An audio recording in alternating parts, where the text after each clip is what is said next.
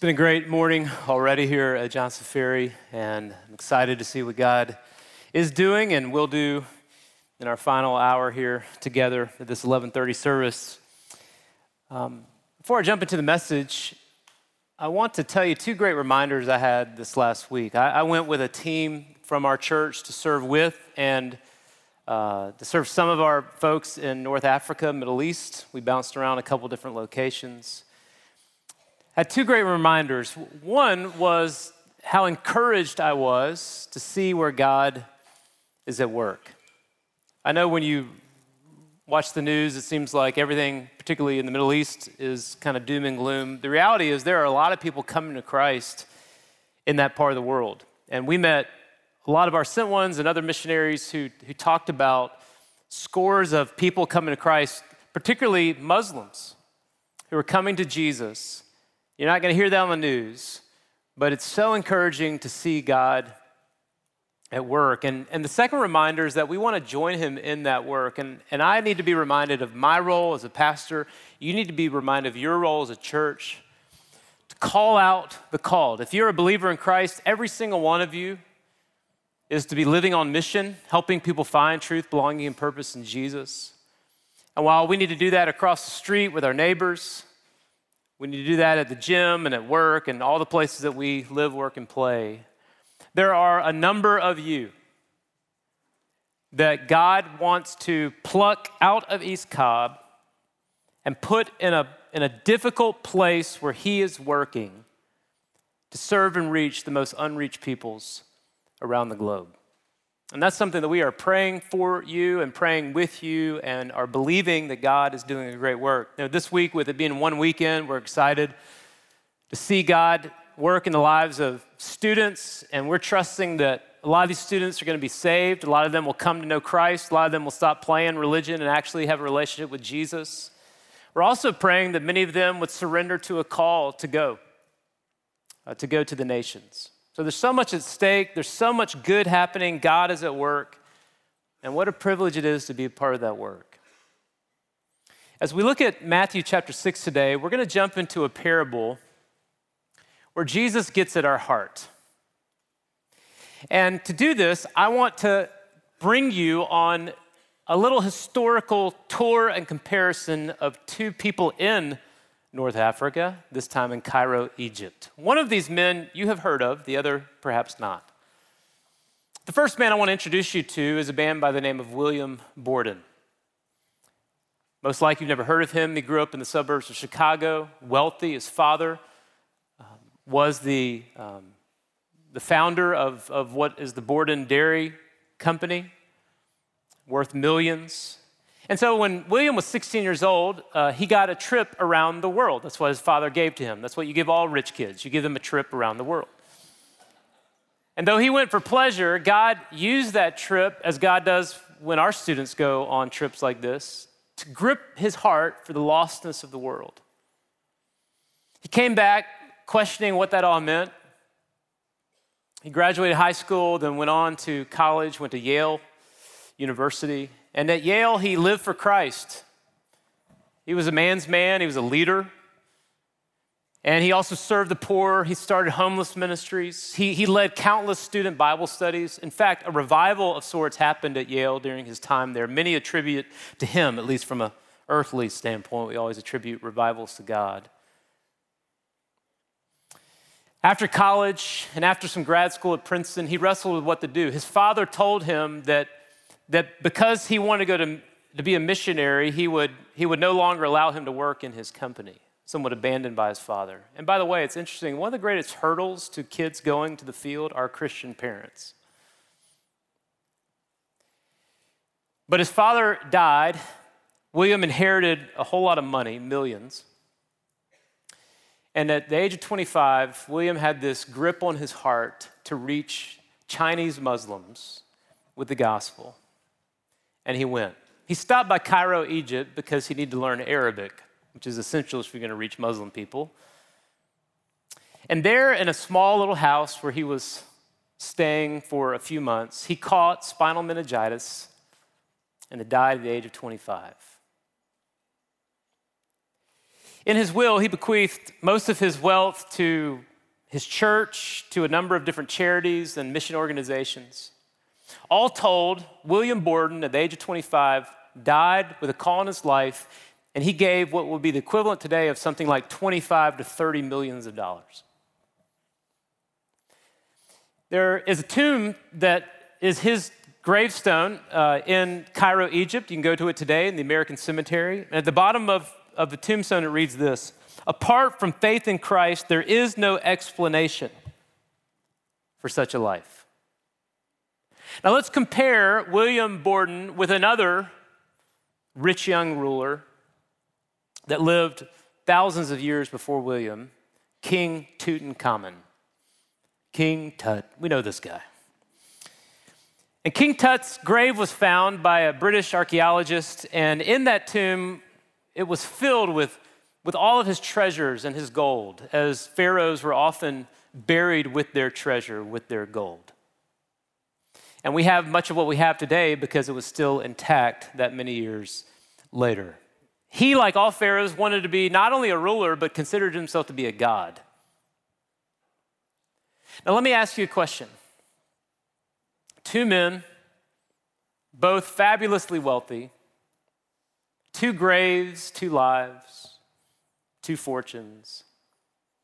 Which one was the better steward of his money? Jesus Christ talked a lot about money. In fact, there are like 2,400 or so verses in the Bible about money or wealth or possessions, which is interesting because if we know anything about God and his self sufficiency, or to use a theological term, it's says aseity, God doesn't need anything from us. Did you know that? He, he, doesn't, he doesn't need us, he, he doesn't need anything from us, and he certainly doesn't need our money. God is not in heaven worried about his 401k. God's not worried about inflation in heaven. Yet God talks so much about money. Jesus talks so much about money because money, like few other things, has a way of revealing what's really in our heart. So we're going to read a parable today that's about wealth and possessions, but it's really about our heart. I want you to take your Bible, turn to Matthew chapter 6, and we're going to look at a passage of scripture, verse 19 to 24. It's such an important scripture to examine our heart when it comes to wealth. And I think it reveals a wonderful principle for us to live by. I've, I've taught this passage a couple times now, even being your pastor here at Johnson Ferry, because I think it's a very critical passage, but it's worth coming to again and again and again. Matthew 6, verse 19 to 24. And if you have it there in front of you and you're physically able, would you stand? I'd love to read this for you and over you. Matthew 6, 19 to 24. This is a, a word that Jesus gives to his disciples. Do not store up for yourselves treasures on earth, where moth and rust destroy, and where thieves break in and steal. But store up for yourselves treasures in heaven, where neither moth nor rust destroys, and where thieves do not break in or steal. For where your treasure is, there your heart will be also. The eye is the lamp of the body. So then, if your eye is clear, your whole body will be full of light. But if your eye is bad, your whole body will be full of darkness. So if the light that is in you is darkness, how great is the darkness? No one can serve two masters. For either he will hate the one and love the other, or he will be devoted to one and despise the other. You cannot serve God and wealth. Father, I confess to you on just my heart, and I'm sure it's true of a lot of people in this room, that we do try to serve both you and money. And Father, we, we do invest a lot of our treasure into the things of this earth. So, would you help us, Father, to hear this word with fresh eyes and an open heart? even if we've heard it countless times before, to re examine once again not just the status of our bank account, but more importantly, what's going on in our heart. So, Lord, teach us today. We're listening. And we'll pray that in Jesus' name. Amen. Amen. You guys have a seat.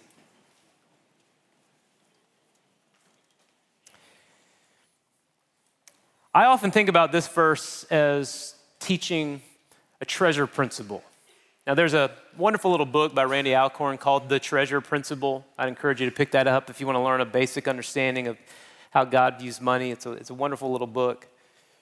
But I think when Jesus is talking about money, he gives us a wonderful principle to live by that's so practical, that's true for every single person, whether you're a believer or not. And I think it's found in verse 21 when he says, For where your treasure is, there your heart will be also. And I think this is the big treasure principle. In fact, there's one big thing I'd love for you to get today from this teaching. It's this one principle, this one idea, the treasure principle, as I'm calling it. What is it? The treasure principle is this my heart follows my treasure. My heart follows my treasure. Now, you think it'll be the other way around. Your treasure follows your heart. But Jesus says, no, no, no. Your heart follows your treasure. In other words, wherever your treasure is, that thing that you spend your time and your attention and your money on, your heart is going to gravitate to that thing. So the decisions you need to make are where are we going to spend our treasure because your heart will follow your treasure. And you know this is true. It's true of so many things in life. When Terica and I first got married, we lived in an apartment. It was a great apartment, grateful for that apartment. But after a while, you get to where you want a house, something that you, you know you own and that's yours. And so we we bought a house, and like all of you homeowners, you don't just buy the house, you buy all the problems with the house. Amen. You buy all kinds of things that now demand your time and attention that you didn't have with an apartment. You didn't have a yard to take care of. You didn't have a number of things to take care of. And now you're taking, and it's simple because you've invested money in this thing and your, your time, your treasure dictates your heart. It's true of the things you buy, even good things, like a boat. Some of you have a boat, you can afford a boat, great, buy a boat. But as you know the old joke, there are two great days in a in, in a boat owner's life. What are they? The day you buy it and the day you sell it. Yeah, because that boat takes a lot of time and attention and you got to fix it up and then you can't let your neighbor have a nicer boat than you so you got to add a bunch of toys to it and, and, and, and, in other words your time your heart follows the boat. It's true of our kids the things our kids are into sports. We love sports in this community and even though that can be an idol for us at times, we just, I love sports. I love to watch my kids play sports. So your kid's really into a sport, and then you want to go to a next level in the sport, and they're on a travel team or something, and there's nothing wrong with that. It's great. They're good at that sport. They love to play the sport. But you know how it works. The travel team requires a lot of a lot of hotel stays and a lot of driving the car and a lot of go and, and after a while your life tends to kind of revolve around the thing. Why? It's pretty simple. Your your heart follows your treasure. The reason Jesus talks so much about our treasure and where our treasure is is because it reveals where our heart really is. And Jesus wants our heart to be with Him. When, when I'm done talking to you today, I'm so excited in this service because we have uh, a number of people that are going to be baptized, which is an awesome, awesome declaration that their heart is with Jesus.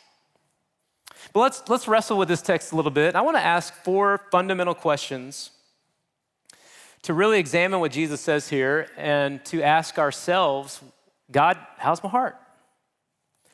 So, the first question I want us to ask, I have four fundamental questions we're going to look at today. The first question is this Where is my home? Where is my home? Where do I consider my home to be? Jesus in verse 19 and 20 says the same thing, just flips it. The first time is negative, then it's positive. He's really saying the same thing. What's he say? Verse 19 Don't store up for yourselves treasures on earth where moth and rust destroys and where thieves um, break in and steal. But here's the opposite, verse 20 store your treasures where? In heaven. Why in heaven? Well, because in heaven neither moth nor rust destroys and thieves do not break in or steal. Now, there's an interesting play on words here in the original language in this text. And it, it literally reads something like this Don't treasure your treasures. Jesus is not against you treasuring things, He's not even against you storing up treasures. But Jesus knows that we have a tendency to store the wrong treasures in the wrong place. And Jesus wants us to store the right treasures in the right place. The, the reason why it's impractical to store your treasures on earth is because on earth, well, he just says it's temporary. On earth, a moth can can eat something, rust can destroy something. On earth, a thief could come in and steal something. So let's think about the moth thing. Why do we say that? Well, Jesus' original audience, most of them were not wealthy. And clothes were a big deal. By big deal, I mean they were hard to come by. Often you might just have one or two garments that you might have made or someone made for you, and you would have to take care of those garments and they would wear out and a moth could eat them. And Jesus is saying that, that you need to take care of those garments. Now, we hear that differently because we have so many clothes, most of us do. And some of, some of y'all are really into fashion. Some of you are accidentally into fashion. You just never threw anything away, and then that thing came back again, and you were able to wear it again, you know? But clothes wear out. All of our stuff wears out. I have this, this shirt that I have that I got my senior year in high school. I, I went to the University of South Carolina, so I got this South Carolina shirt, and it's kind of a workout shirt. Um, it's, it's like sleeveless. It would go perfect with like jean shorts and a mullet. Like it's just it's a great shirt. And, uh, and I, I, but, but the shirt over time is broken down. In fact, right now it's shredded. It looks like I got mauled by a bear. That's what it looks like. And, and Terica hates that shirt. Uh, my kids hate that shirt. So I take great pride in wearing that shirt around the house, you know? I love, I'm, I'm never gonna throw away this shirt. I love this shirt, right? But it breaks down. Our stuff breaks down. And Jesus says, don't, don't invest, don't invest your heart, your treasure in stuff that you, you can't even keep forever. Proverbs 23, verse 4 and 5 says this. I love this picture. It says, Don't wear yourself out trying to get rich. Be wise enough to know when to quit. In the blink of an eye, wealth disappears, for it will sprout wings and fly away like an eagle. Imagine that. If right now in the parking lot, your car just sprouted wings and flew away. Fly like an eagle. Yeah, it's right there. So the next time you buy something, just, just imagine it flying off. Jesus is into you storing up treasures, but the right treasures, eternal treasures. Now, y'all, in your own time, I'd love for you to look up all the Bible verses, just Google, uh, say, what are eternal treasures? And look up all the Bible verses. Here's a quick summary if you want to just get started. Here's a, here's a couple things to think about. I'm not even giving you verses necessarily, but here's a quick little chart. What are, what are eternal treasures? What are treasures in heaven? Well, the Bible gives us several. Here are six. For instance, first and foremost, a person, Jesus, is an eternal treasure.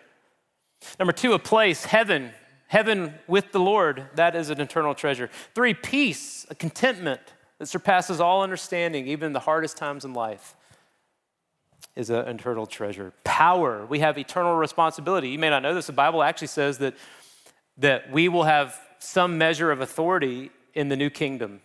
Read texts like Luke 19. Possessions, this text is about possessions. We'll have possessions in heaven. And pleasure. By pleasure, I mean a, a joy, a joy that comes only from our Heavenly Father. So Jesus says, don't store the wrong treasure in the wrong place.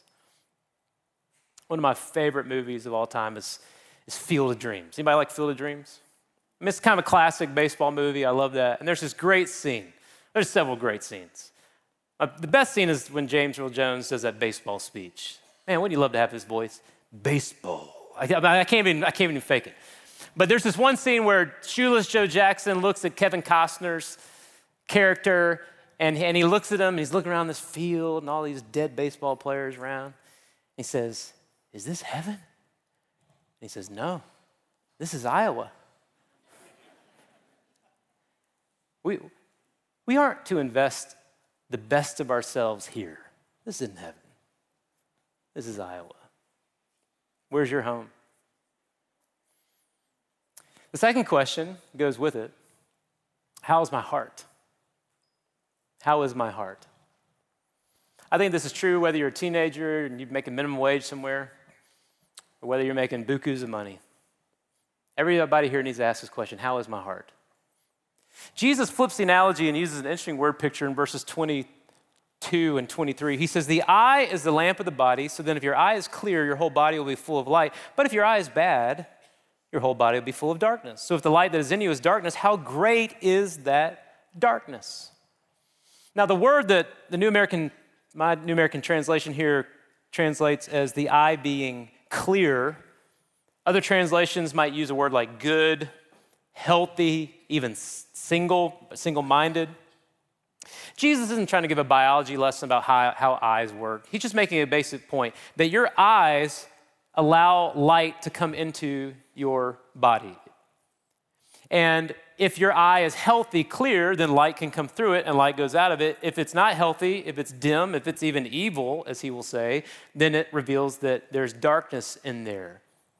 So Jesus wants you to assess what's really going on on the inside of your heart. That's why he talks about money. Every year, a lot of you go to a doctor, or at least you should go to a doctor, get some kind of annual checkup. I know I go to a doctor every year, and, and he'll do an EKG. He'll look at my heart, and I'll get a little readout that gives a print of what's going on in my heart. I, I may feel my heart. I might say, my heart feels good. I don't feel any problems with my heart. But then I look at an EKG and I have actual data to back up the way that I feel. Or sometimes maybe it reveals something that I don't feel. Did you know that you have in your possession a spiritual EKG? You know what it is? It's your bank account. Your bank account reveals so much about the condition of your heart. In fact, I thought this would be fun just to expose one of you. I actually got one of your bank accounts. I want to put it on the screen, and I'm just kidding, I'm not doing that. But seriously, if you and I had coffee and we had a computer in front of us and we just scanned through all your purchases, it would say a lot about your heart.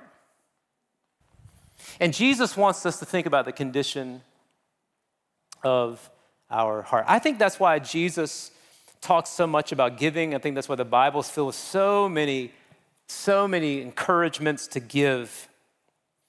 Sometimes people ask, you know, do we still have to tithe today? Like on, on this side of the cross, is that still required? And the answer is complicated. I, don't know how much you've thought about tithing. If you're like most people, are like, I don't want to think about tithing. But God actually says a lot about how we are to give to Him. So here's just a quick, quick overview how the Bible talks about giving to God. The first instance we have a tithing in the Bible is when Abraham, after God uses him to, to win a war, tithes 10% of his income. And Abraham was a rich dude.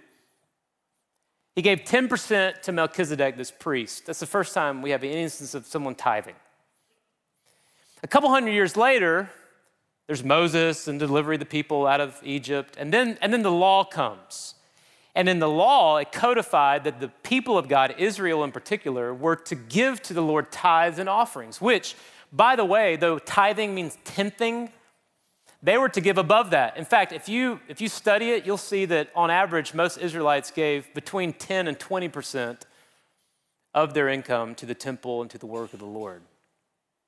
Well, then you fast forward to the ministry of Jesus, and did he say anything about tithing? Well, he did. One time, Jesus mentions tithing in the New Testament, Matthew 23. This is what he says He says, Woe to you, scribes and Pharisees, hypocrites! So you see where this is headed, all right?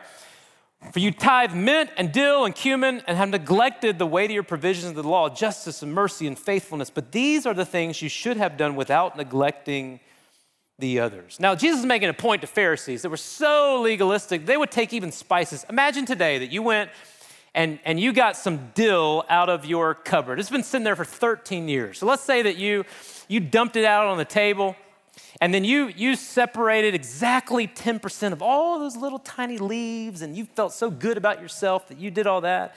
And Jesus says, You guys are so worried about that stuff, but you have forgotten the heart behind it the love and the justice and the mercy of God?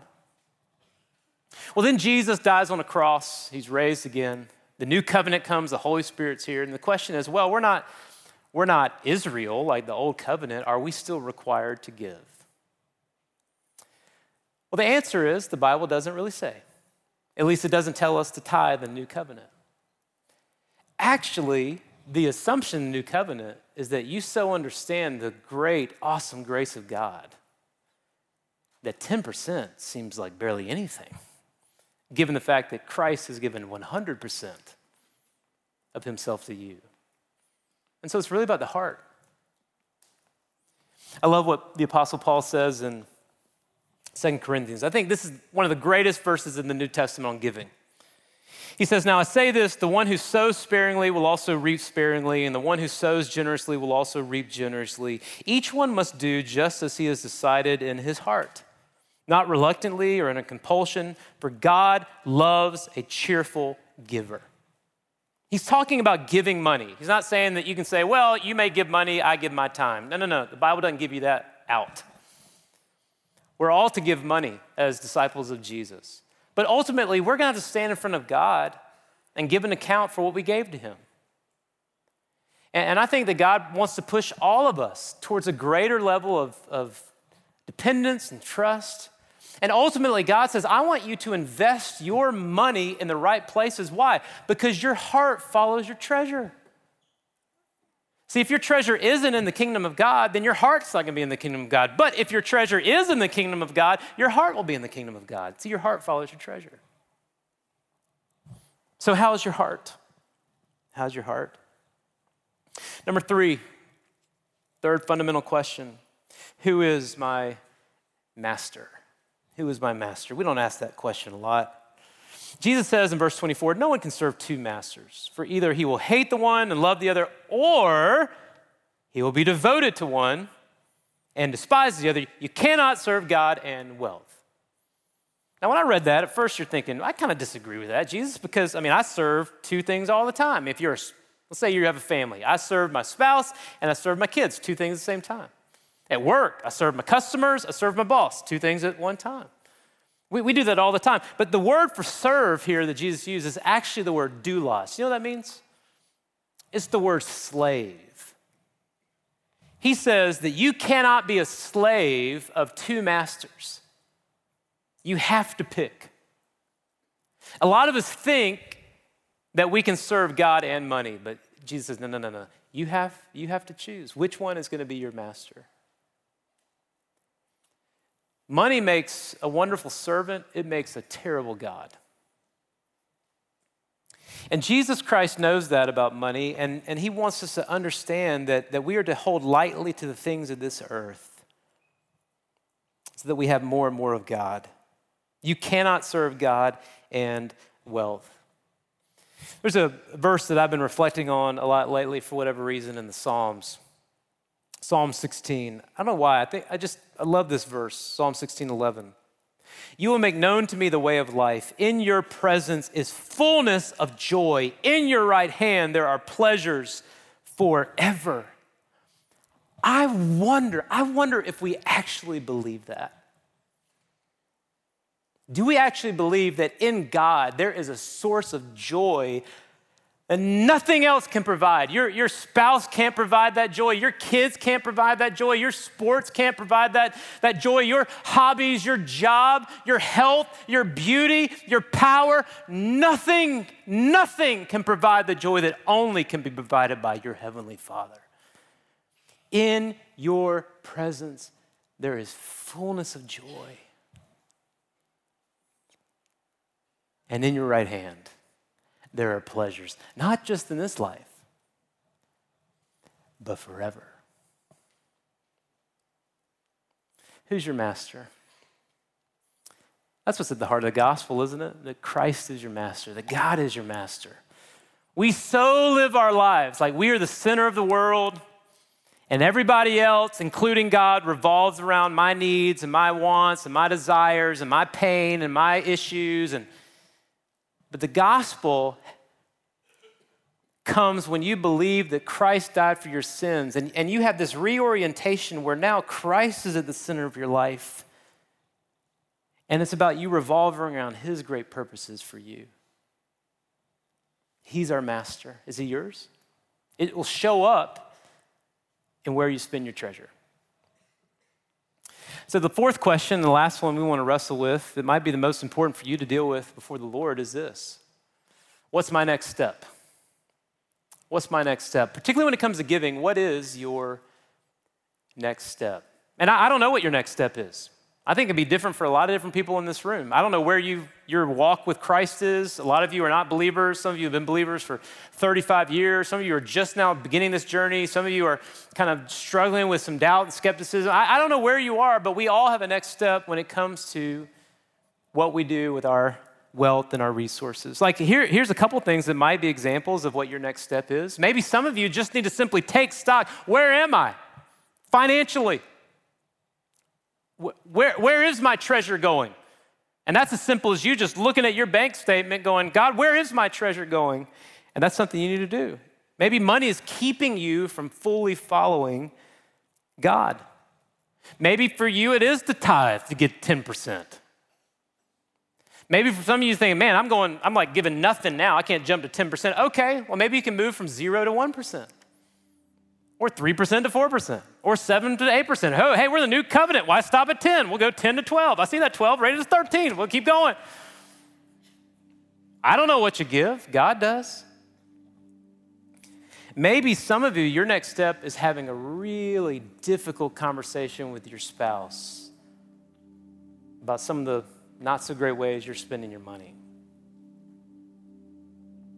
Maybe your next step is getting a plan to get out of debt. Maybe some of your next step is simplifying, maybe downsizing. Do you really need the stuff you have?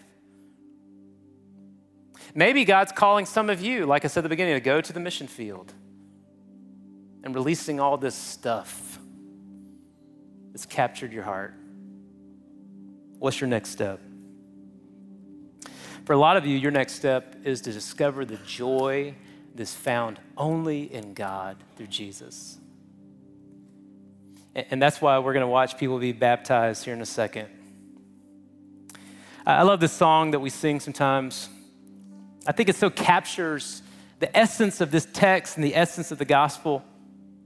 Graves Into Gardens says this I searched the world, but it couldn't fill me.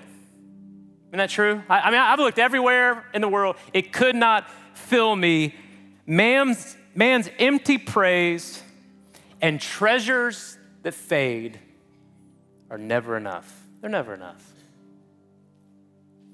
And I love the chorus there's nothing better than you. Oh, there's nothing better than you.